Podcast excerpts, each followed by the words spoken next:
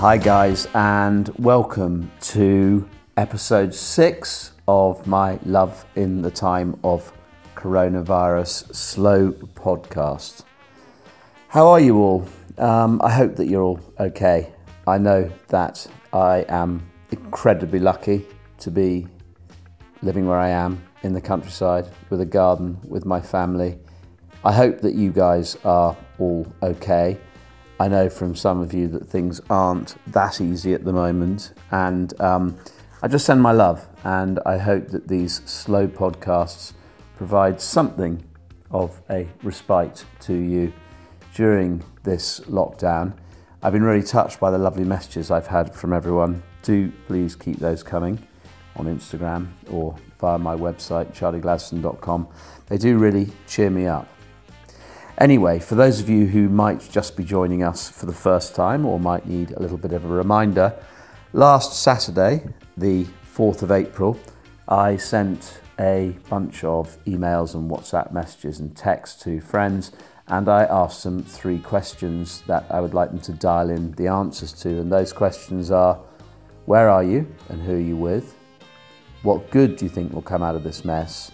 And please tell me something really good that you've discovered or found again or started doing during this. And the replies have been flooding in. Uh, one or two of you have asked what I'm doing, and, and I've given you hints of that. I'm, I'm in Wales. Uh, I actually have been working harder than ever because of the challenges that this lockdown has posed to us, particularly to our holiday cottages, our pub and our shops and cafes. Uh, that certainly hasn't been easy. I think there's a massive underestimation at the government about how precarious most small and medium-sized businesses are. I suspect there's been an assumption that most of us carry quite substantial cash reserves uh, to get us through from one month to another. But in truth, I think most of us are pretty hand-to-mouth. And, and, and although the government have been massively generous with the taxpayers' pound, I do think that there are many more problems than they have realised. There's been a lot of talk in circles, small business circles, about opportunities coming from this, and there will definitely be opportunities for business, but my goodness, I think we're going to have to work really hard to find those opportunities. This is going to be a moment of profound transformation, but that transformation is not going to be imposed on us. I think we're going to have to find it and, and be prepared to change things. Anyway, enough from me for the moment. I kick off today's episode with two absolute star chefs.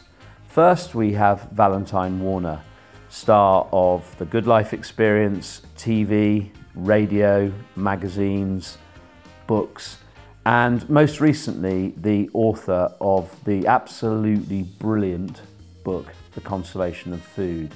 I've raved about this elsewhere. It really is a really wonderful book. It's it's a recipe book of sorts, but but both in its format and its tone and its contents, it's not a standard recipe book. It's really an autobiography about food with recipes interspersed with wonderful stories. It's incredibly readable. I, I really highly recommend that. So it's The Consolation of Food from Valentine Warner. Anyway, um, this is the answer, or these are the answers to the questions that Val dialed in. To the first question, who am I with? Well, I'm ensconced down in the creases of Dorset in my sister's cottage at her farm. There is me and my girlfriend Sasha, there's my brother and his Finnish girlfriend Vera, um, there is my mother, and there is my long-suffering sister. Um, Charlie, you know what I'm like enough to know that kind of times me by four. Um, so it's kind of like a box of hand grenades. A cottage of Warners is a box of hand grenades. Anyway, that's where I am, wandering the lanes and picking delicious things like nettles and wild garlic and sea kale and cleavers and lovely things to bring home. The sheep are Um, lambing, and the pigeons are clapping, and the bees are buzzing around with beaming smiles on their faces. Question number two, what have we learnt from, what will we learn from this mess, as you put it? I hope um, that we will understand that um, nature is our default setting, um, and we can't be here without it, and pay attention to that. And two, that I think that you have global and local, but I think this really points out that it's a pointer towards that. I think many things will be solved locally. Local is the place to look. Global is that seeming sometimes impossibility, but I hope that we see strength and value in local, um, is what I hope will happen. Um, and what are the things I've discovered? Um, well, that I don't need as much.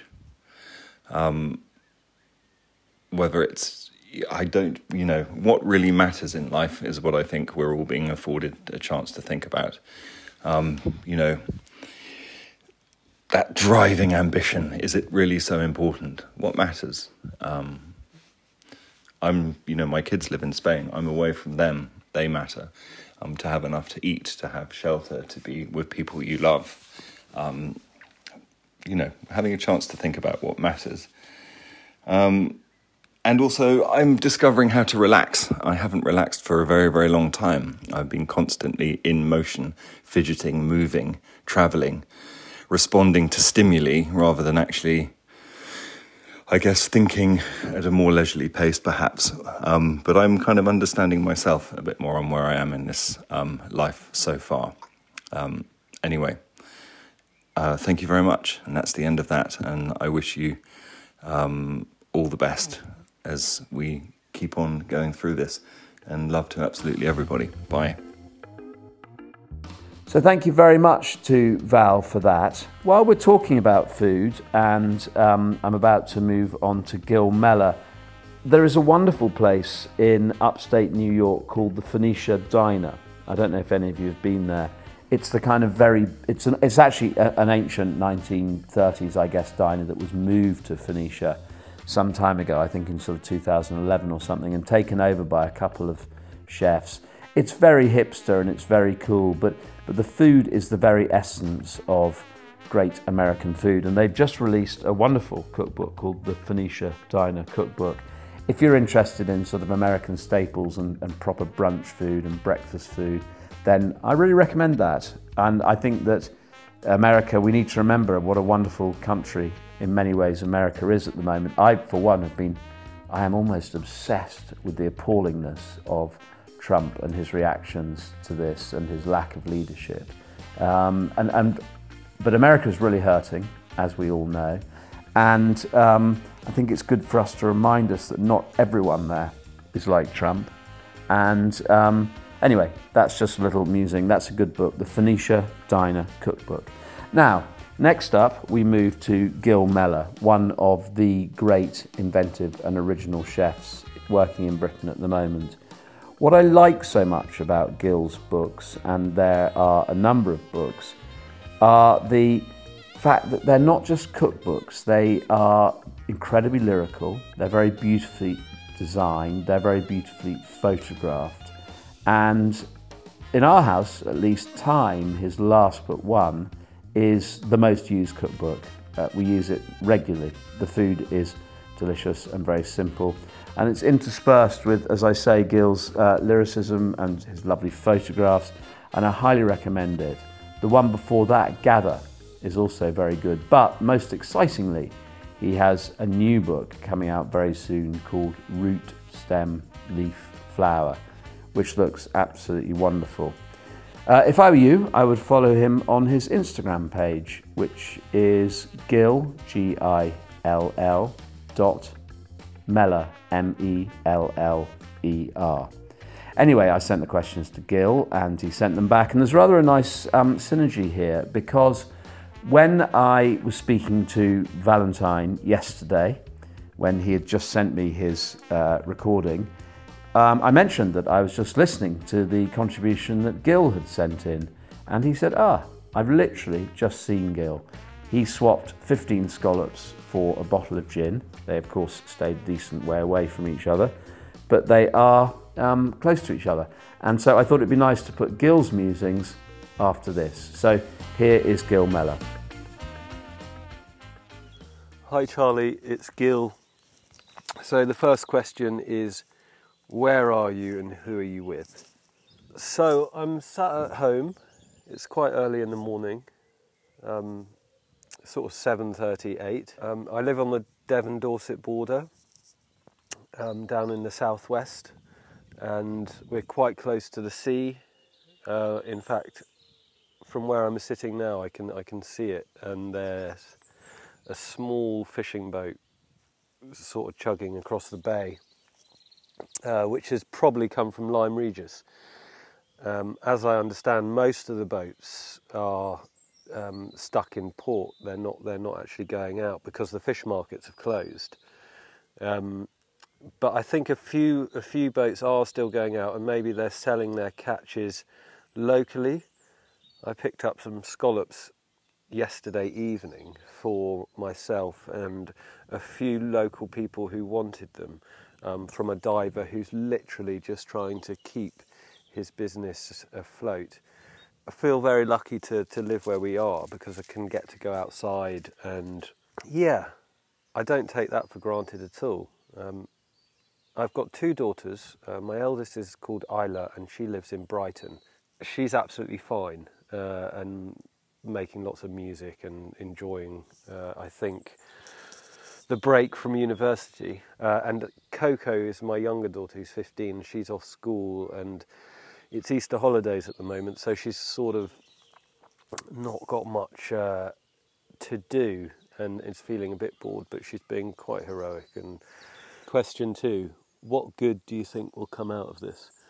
This is obviously a really, really difficult time for so many people. Um, I just cannot imagine how it feels to lose someone that you love through this virus. Um, and I can't really think about that for too long. Um, it would give it a whole new face, a, a, a much darker, uh, crueler face, um, that in isolation down here I, I don't really see apart from on the news. Um, there's there's an awful lot of of bad stuff uh, going on, but through all that there there has to be some good stuff. I don't know quite what they are. One of the one of the things that that might happen is that people become more appreciative of the world around us. Um, maybe if if they've been inside on lockdown for for months on end, um, stepping back out into the open air, um, seeing friends, seeing family, uh, will help us to um, reconfigure the, the the value of, of that as an experience, uh, and as a as a way of life, um, and maybe not take that for granted in in the way perhaps we have in the past. Um, is there anything really good you've been doing? I have to be quite careful about how I how I approach this question, because you don't you almost don't want to feel good about anything you do in these circumstances, when around the world so many people are suffering. Um, you almost feel guilty finding the good in, in such a bad situation, but there is some good, and um, in a strange way, I'm I'm sort of in, enjoying the change. Uh, it's a it is a significant change for me. Uh, my life has changed quite dramatically in the last couple of months. I feel like I have shed the burden of anxiety um, in relation to to my normal lifestyle and my work. It's like all the pressure has disappeared. I don't have to be anywhere. I don't have to go anywhere. I don't have to see anyone. I don't have to deliver on anything. All of a sudden, this, this sort of weight has been lifted off my shoulders, and I know it's temporary, and I know it's um, it's not going to be like this, uh, and in a way it shouldn't be like this, but there is some relief in it uh, for for my mind and for for, for uh, the way I, I spend my day. It's very unusual. Uh, one thing that has worked very well is the timing of uh, of our garden. So my wife and, and I, uh, Alice, we've spent lots of time out there recently. Actually, the weather has been fantastic and it's made it even better, uh, even more enjoyable to be out in, in the garden. Um, and when I say garden, I mean veg, uh, a vegetable garden. Uh, we've been at this house house for five years, five or six years, and I've never had the opportunity or the time to set up um, a veg garden. I'm sort of completely enchanted by the whole process. I mean, I know good ingredients, I know how to cook them, but I don't really know how to grow them. Although I've worked in kitchens where we've always had gardeners, um, until you actually feel the soil in your hand, until you put the seed in yourself, until you watch it grow, you never really appreciate the time and energy and care that goes into producing the food we eat, um, to the point where you see all this lovely salad growing. You don't really want to cut it because you put so much effort in, and it makes me think about how flippant you can be about ingredients and how they've been produced and who's produced them, um, and how irrelevant something as simple as cooking a pan of potatoes um, can be. Um, the journey, the story of that ingredient doesn't really come into play, but when you when you're involved in it yourself, it takes on a whole new meaning. So that has been and continues to be uh, a wonderful, enjoyable and practical distraction from our, our current situation. And I'm going to walk over to the garden now and see what's growing. Right, finally for today's episode, we have Selfa, who runs the Campfire Stories Micro Festival in Holland every year as a passion project. It is an incredibly well-regarded and uh, in-demand micro festival for one hundred people max that she runs entirely out of love every year in Holland, which is where she is from and where she lives. And Selfa came to our first ever Camp Glendy, and she fills the place with a really, really unusual level of enthusiasm and energy.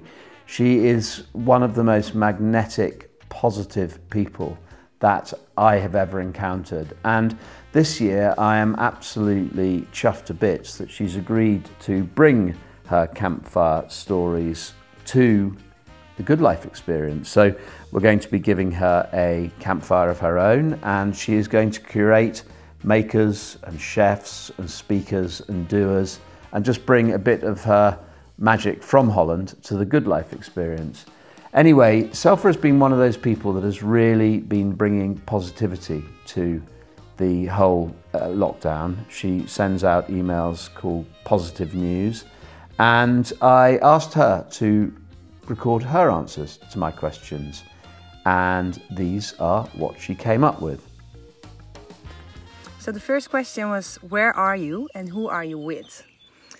Um, so I am in Bakkum in the Netherlands, very close to the sea, and right at this moment I'm sitting in the forest, and I've been out for a night of wild camping with my hammock, uh, micro adventuring. I'm only I'm less than a kilometer away from my house, but um, yeah, I wanted to experience the full moon.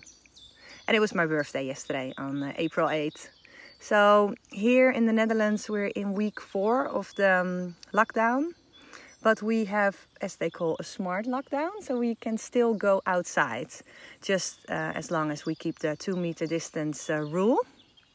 And um, yeah, I'm together with my um, boyfriend and my two sons, Skip and Tijn, seven and nine, and um, yeah, homeschooling most of the time. And um, as soon as we're done with school, actually we're gonna go out, we, we, we go outside. We spend a lot of times on the beach because I live very close to the beach and there's nobody there. So we're just so enjoying the beach at the moment. Um, we spend our early mornings before we start with school in the forest. I love to go for a little wild swim. Sometimes the kids join, sometimes they don't. And um, yeah, we are very lucky. We're very lucky that we live in a rural area, that we have the beach and the dunes and the forest around us. And we're also very lucky that we have a garden. So yeah, spending most of our time outside.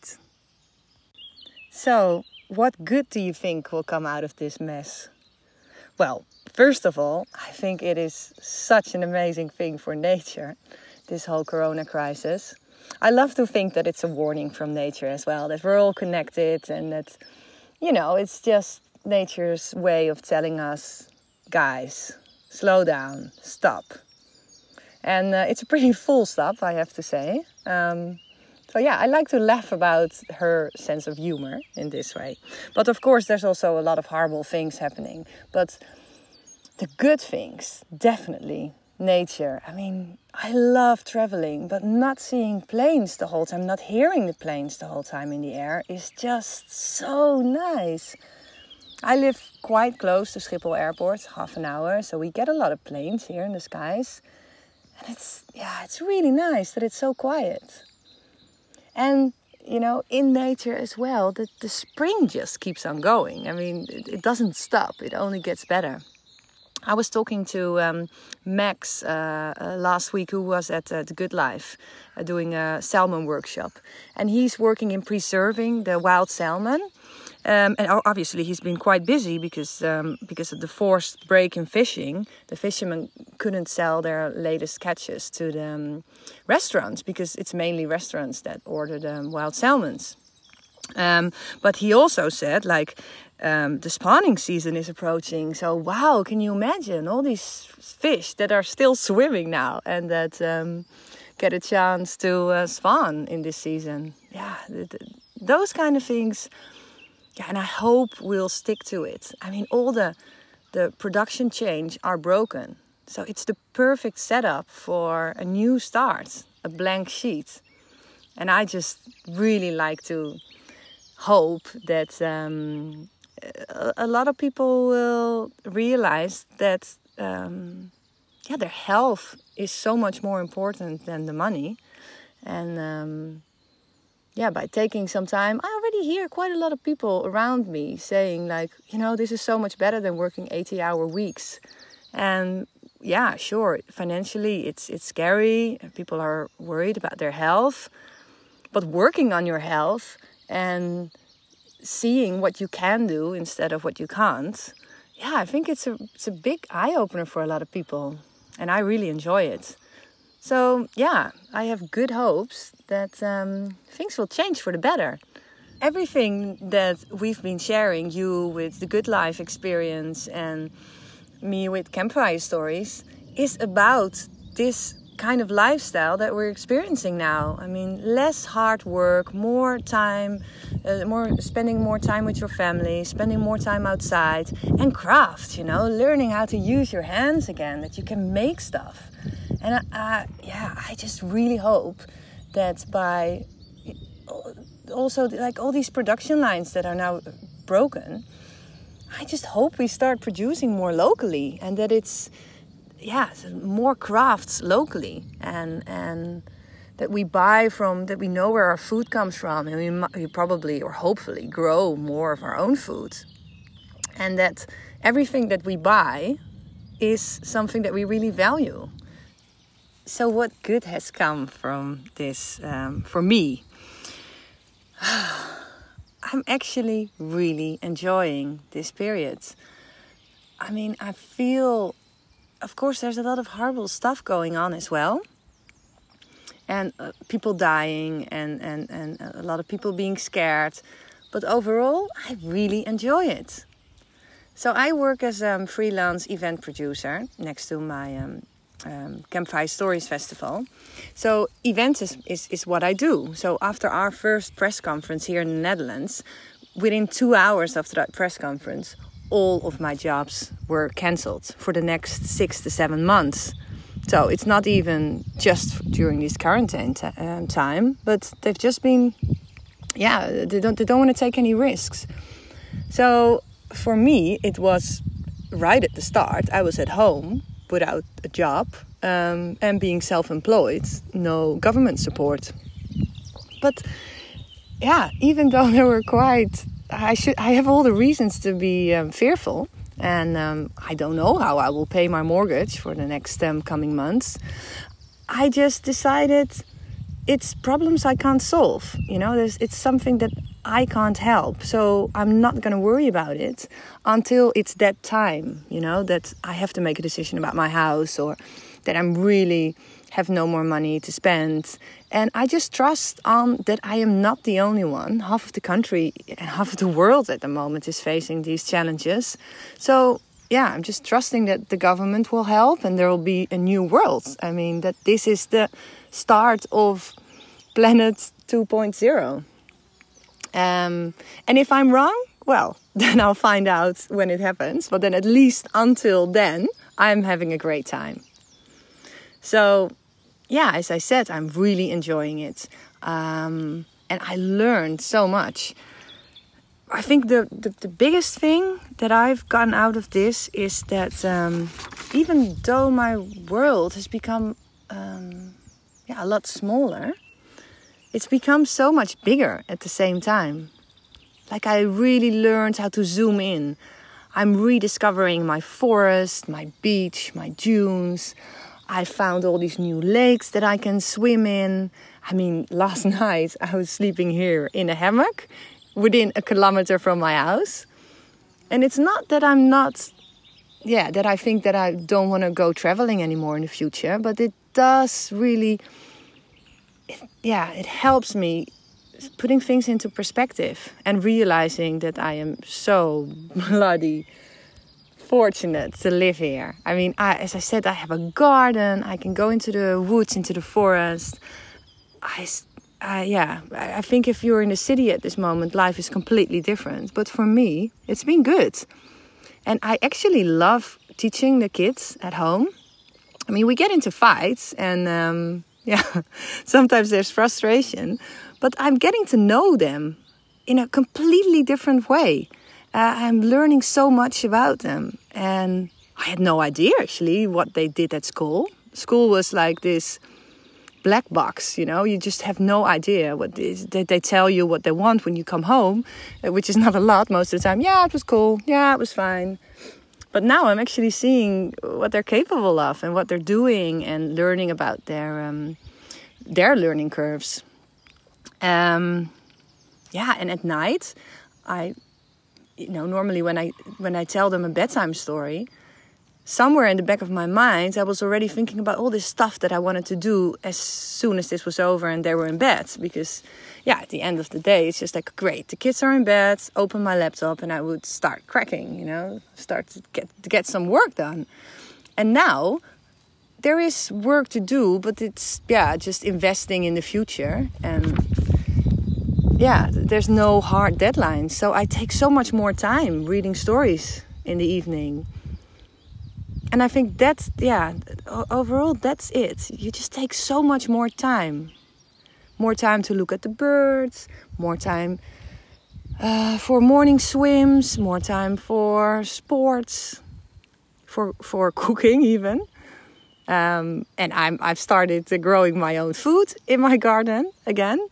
I tried it like four years ago and I always give up because, yeah, you know, then I start on a free Saturday and then the next week is full of work, deadlines come up.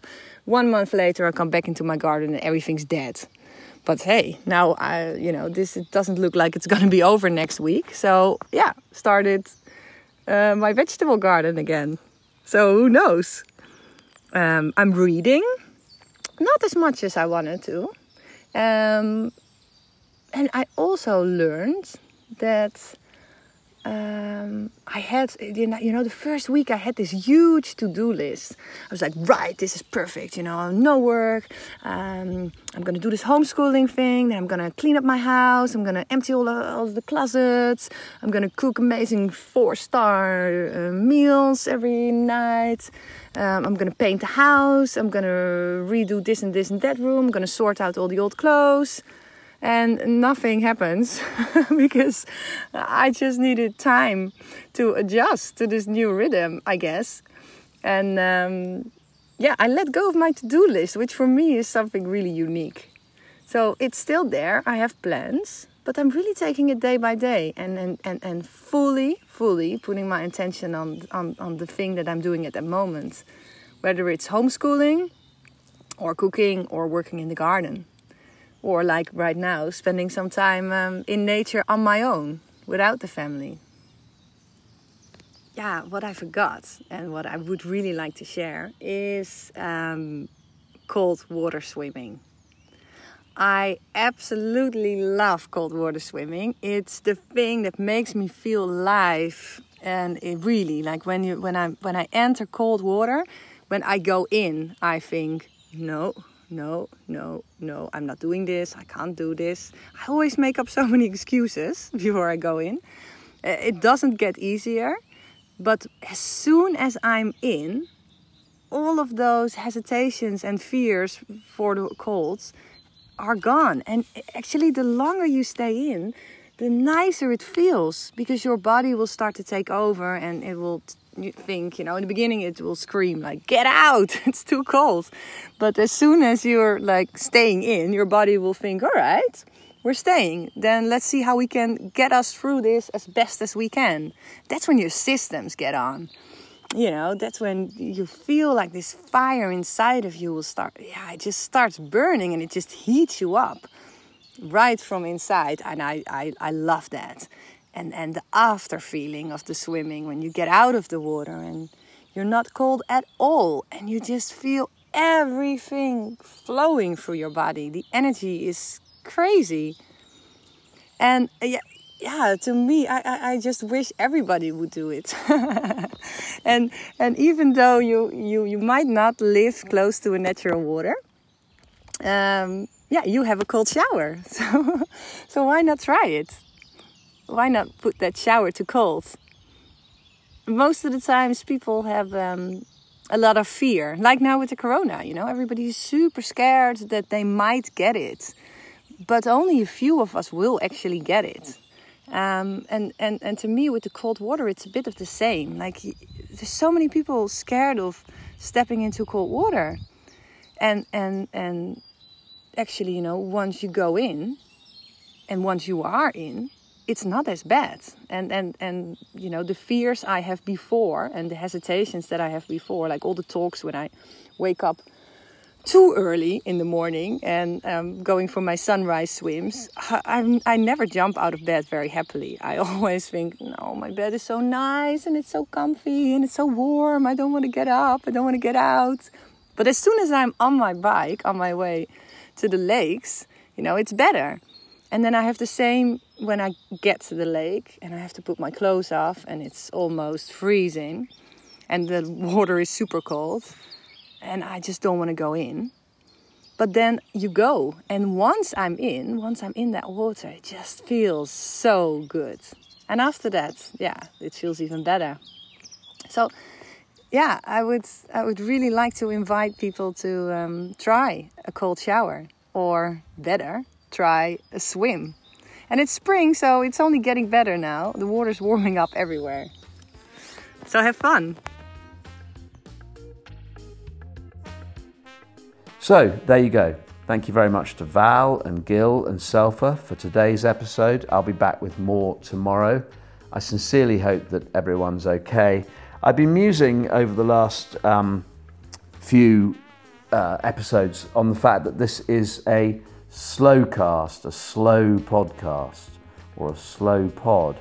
And um, I think a lot of people, that's resonated with a lot of people, that it's just, this is just sort of rumination. It, it doesn't have any sort of fast-paced direction or or um, natty editing. And that that's very much what we set out to do with this. And it, it's worked. In fact, when I say set out, I, I did initially expect that it would be more tightly edited like most of our podcasts are. But actually, I think just letting people speak and letting you hear what they said to me gives, I think, the tone of this more relevance in this unusual time.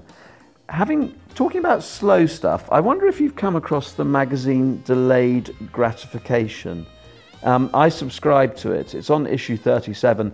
It's definitely one of the most beautiful magazines that we have available. And they call themselves the Slow Journalism Magazine. And what they try to do is reflect on the news. So it is the very antithesis of the news flash on your phone. I, I, I would subscribe to it if I were you, not only because it's beautiful, it has the best infographics that I've seen anywhere in it, but also because if we don't support these small magazines, particularly at the moment, but just generally, then they will go away. The the ones that I subscribe to that I love most are, are this and, of course, The Idler. Uh, always, you know, worth keeping. You never want to throw them away. You can read them years later, or, or literally that weekend. Um, but anyway, do do give that a go. Delayed Gratification. And I'm going to finish today with a couple of recent albums that I've just loved. First up is Caribou's Suddenly. Uh, Caribou has been making, he's called Daniel Snaith, in fact, and he is, everyone always tells us, which I suppose is interesting, that he is a maths PhD. But I think that, most interestingly, he's an electronic musician who has been working towards this perfect album that he has made at the moment called Suddenly, which is an album for everyone who loves inventive and original pop music. It is the absolute definition of sunny, upbeat, cheerful, and original. So um, listen to that. And um, and then maybe buy it from Rough Trade when all this is over, or you can order it online at the moment. I also wanted to mention the new reworking of Gill Scott Heron's I'm New Here. Now, I'm New Here was Gill Scott Heron's final album, uh, which came out just over ten years ago, believe it or not. Um, it was it came out on X L Recordings. Richard Russell, the owner of um, X L Recordings, persuaded Gill Scott Heron to record it, and um, it was his first release for fifteen or sixteen years or something, in which during which time he'd had unbelievable kind of legal troubles and um, personal problems and drug addiction. Anyway, that is a wonderful album, and that was then remixed by Jamie X X, which was also a wonderful album. And now we have another one, which is called We're New Again, and is a reimagining by Makaya McCraven. Um, that's M A K A Y A M C C R A V E N. And again, it's absolutely brilliant. I would say get all three of those, um, because it's, they're just really interesting. And as a journey, they are particularly interesting. Anyway, so that's my final recommendation of today. I send you my love. I hope you're okay. Thanks very much for joining me, and I will be back with another one of these Love in the Time of Coronavirus slow pods tomorrow. See you then. Thanks. Bye.